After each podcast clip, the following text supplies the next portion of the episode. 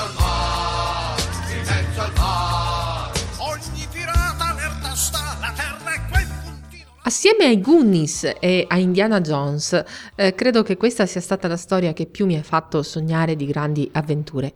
Dell'isola del tesoro esistono trasposizioni di tutti i tipi, film, serie televisive e altre più recenti versioni animate. Ammetto di non avere mai visto Il pianeta del tesoro della Disney, ma per me questo vecchio cartoon giapponese con la favolosa sigla italiana cantata da Lino Toffolo resta impareggiabile.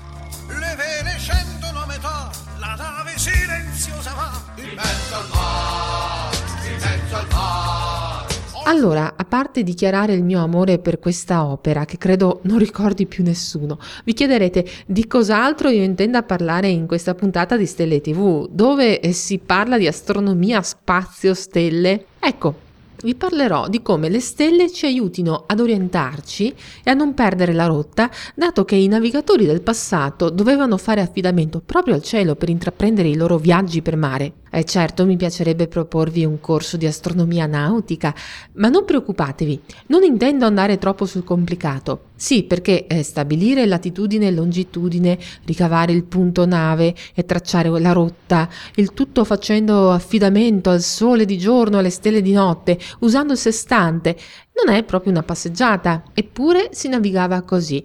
Così è stata raggiunta l'isola del tesoro nella fantasia, ma nella realtà sono state scoperte nuove terre, sono stati aperti nuovi mercati e purtroppo sono anche state combattute battaglie. Se dobbiamo orientarci di notte e il cielo è limpido, quello che dobbiamo fare, tanto per cominciare lo sappiamo tutti, cercare la stella polare. Facile a dirsi ma non sempre a farsi. Intanto è doveroso per me riportare la mia esperienza personale. Parlando di questa stella con il pubblico più variegato, mi è capitato spesso di sentire dire che la stella polare è la più brillante di tutto il cielo. Questo proprio non è vero, anzi rispetto alle altre stelle è pure un po' deboluccia. La stella polare si trova in prossimità del polo celeste nord, ovvero molto vicina a quel punto intorno al quale tutto il cielo sembra ruotare allo scorrere delle ore. È un punto luminoso in cielo che rimane fermo mentre tutto il resto gira di continuo, diventa indispensabile quando si viaggia in assenza di qualsiasi altro punto di riferimento, proprio come succede quando si è in mezzo al mar, eh, per citare la sigla iniziale. Se troviamo la stella polare, a proposito, la sapete trovare? Fate un salto su guardachecielo.it. Ecco, se troviamo la stella polare, sappiamo da che parte sta il nord e di conseguenza anche gli altri punti cardinali. La stella polare eh, ci dà anche un'altra informazione. Provate a misurare in gradi a che altezza la vedete in cielo. Se diciamo eh, l'orizzonte è a 0 gradi e il punto del cielo che sta proprio sopra alla nostra testa, lo zenith, sta a 90, a che altezza vedete la stella polare dalla vostra posizione geografica? Per quanto mi riguarda, da Padova la vedo giusto a metà, a 45 gradi. E a cosa corrisponde questo valore? Alla latitudine della mia città. In pratica, la stella polare vi dà non una, ma due informazioni. Vi indica il nord e la latitudine della località dalla quale la state osservando. Silver, è quasi mezzanotte e mezza. D'accordo, ci penso io. Da qui devo puntare con un'angolatura di 45 gradi in questa direzione.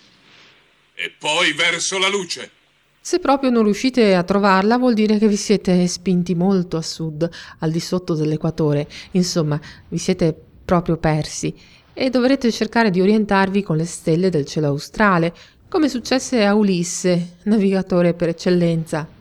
L'epilogo delle sue avventure per mare viene immaginato e descritto da Dante nella Divina Commedia. Sarà lo stesso Ulisse, o meglio la sua anima avvolta dalle fiamme, a raccontare di come, navigando, spingendosi sempre più a sud, non gli fu più possibile vedere la stella polare, né quelle costellazioni che la circondano e che sono familiari per chi vive alle nostre latitudini. Se perfino Ulisse ha avuto problemi di orientamento e navigazione, non dobbiamo stupirci che il buon Long John Silver a un certo punto ricordi ai suoi pirati che lo vogliono abbandonare quanto sia difficile portare una nave. Vorrei che tu ti degnassi di rispondere a questa mia domanda. Come diavolo pensate di riuscire a tornare in Inghilterra senza di me? Chi guiderà la nave? Forse lo farai tu, George? Eh? Dovresti far pratica per almeno dieci anni. Dovresti comprendere che il grado di capitano non rappresenta soltanto un fregio in più. Non solo non sapresti come muovere la nave, ma non riusciresti nemmeno a farla restare a galla. Anche se troverete il tesoro, non sapendo manovrare la nave, affonderete con l'oro nell'oceano. E qui, secondo me, eh, Silver si riferiva proprio alle conoscenze astronomiche necessarie per condurre un'imbarcazione. Ho scoperto con un po' di sorpresa che oggi per conseguire la patente nautica eh, non è più richiesto sapersi orientare con il cielo. E se invece è giorno e abbiamo raggiunto l'isola del tesoro e dobbiamo fare dieci passi avanti in direzione sud-est per trovare il tesoro, possiamo chiedere aiuto al sole? Sorge a est tramonta a ovest, eh, dovrebbe essere un aiutante affidabile, invece no, potremmo scavare un sacco senza trovare nulla. Il sole sorge esattamente a est e tramonta esattamente a ovest solo in due momenti dell'anno, all'equinozio di primavera e a quello d'autunno. Ma i cercatori di tesori tutto questo lo sanno bene e non hanno problemi a trovare i punti cardinali di giorno o di notte. Albero alto, spalla di canocchiale un grado a nord di nord-nord-est. Attenti a dove mettete i piedi! Le rocce franano! Raccontando di viaggi, però, non posso non citare un aneddoto che riguarda Cristoforo Colombo e la Luna. Ecco, durante il suo quarto viaggio in America nel 1503 si arenò sulle coste della Giamaica le provviste scarseggiavano e le popolazioni locali si rifiutavano di fornirgli del cibo. Allora Colombo escogitò un piano per ingannarli. Aveva a bordo una copia di uno dei libri dell'astronomo Reggio Montano che conteneva le predizioni di eclissi lunari, una delle quali era prevista per il 29 febbraio 1504.